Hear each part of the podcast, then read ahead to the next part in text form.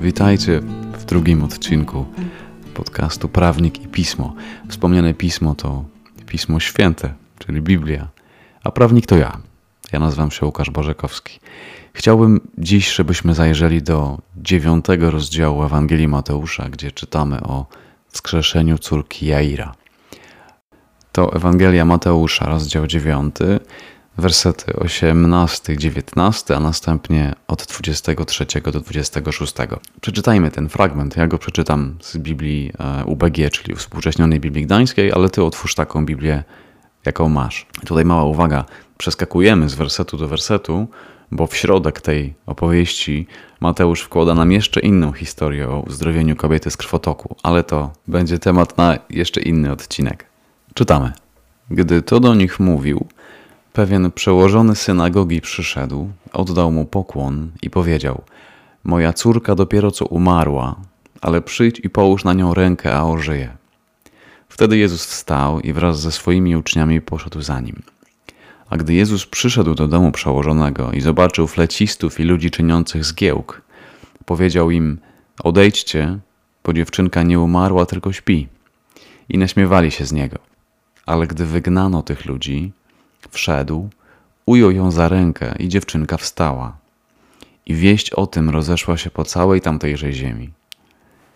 I chciałbym, żebyśmy razem dostrzegli kilka elementów w tej historii. Po pierwsze, to był przełożony synagogi. Człowiek wysoko postawiony, moglibyśmy powiedzieć szycha, nie byle kto. Więc jeśli bym teraz powiedział, że takim zachowaniem on wystawił się na krzywe spojrzenia innych szyszek, takich jak on, to tak właściwie jakbym nic nie powiedział. Po drugie, zwróć uwagę na jego wiarę. On nie powiedział Jezusowi: Przyjdź i połóż rękę na moją córkę, a może ożyje. On powiedział: Połóż na nią rękę, a ożyje. Taką wiarę miał ten człowiek. Po trzecie, zwróć uwagę na to, co tu się stało, zanim stało się to, co się stało. Jezus przychodzi do domu, widzi flecistów i ludzi czyniących zgiełk. Wydaje im polecenie: odejdźcie, i mówi im, jak on widzi całą tą sytuację. Dziewczynka nie umarła, tylko śpi. A jak oni zareagowali? Drwili z niego, naśmiewali się z niego, szydzili z niego, mówi inny przykład. A co się dzieje dalej? Dopiero gdy wygnano tych ludzi, dopiero wtedy Jezus wszedł do środka i dokonał cudu. I to bardzo, bardzo często jest opis naszego życia, Twojego i mojego. Chcemy doznać cudu, chcemy, żeby Bóg przyszedł do nas ze swoją mocą, ale nie wierzymy, nie ufamy Jezusowi tak, jak ten przełożony synagogi i nie pozwalamy, żeby Jezus wszedł do środka, do naszego domu i do naszego życia. Pozwalamy, żeby przed naszym domem stał jakiś tłum robiący zgiełk żeby przed drzwiami do naszego serca stało coś, od czego nie chcemy się odciąć, a co Bogu uniemożliwia wejście. I potem zastanawiamy się, dlaczego nie doznajemy cudu, czemu nasze życie się nie zmienia, czemu nie jesteśmy błogosławieni. Psalm pierwszy mówi bardzo wyraźnie, kto to jest człowiek błogosławiony. Błogosławiony człowiek, który nie idzie za radą niegodziwych, nie stoi na drodze grzeszników i nie zasiada w gronie szyderców, lecz ma upodobanie w prawie Pana i nad Jego prawem rozmyśla we dnie i w nocy. Chcesz być błogosławiony? No to nie idź za radą niegodziwych, nie czyń niegodziwości, nie przebywaj z tymi, którzy cię ciągną do grzechu i nie marnuj czasu z tymi, którzy się wyśmiewają z Jezusa.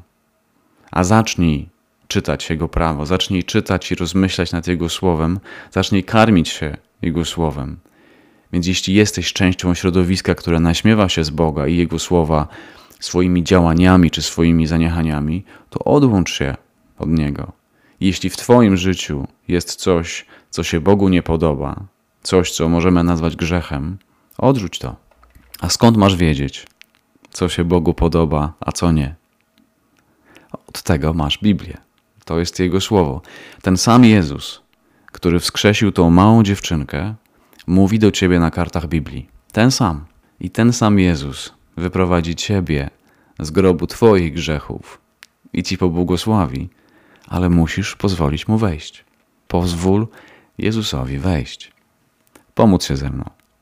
Nasz hojny Ojcze Niebieski, pokaż nam te sfery naszego życia, które blokują i nie pozwalają na Twoje cudowne działanie, tak żebyśmy wiedząc, co to takiego, mogli się tego wyrzec i odwrócić się do tego plecami. Daj nam taką wiarę, jaką miał ten przełożony synagogi, i wejdź do naszego życia z mocą i chwałą, bo Ty jesteś Bogiem potężnym, Bogiem zwycięstwa, Bogiem, który leczy, uzdrawia i nade wszystko zbawia. W imię Jezusa, w Duchu Świętym. Amen. Do usłyszenia. Czytajcie Biblię.